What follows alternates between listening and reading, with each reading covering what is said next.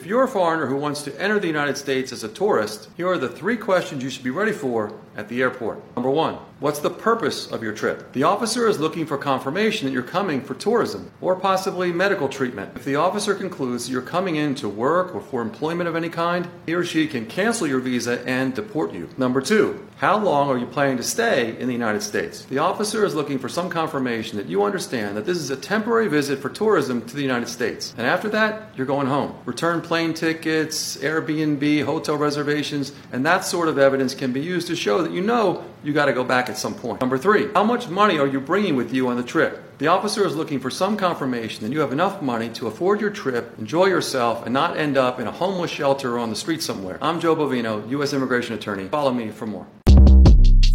Short Cast Club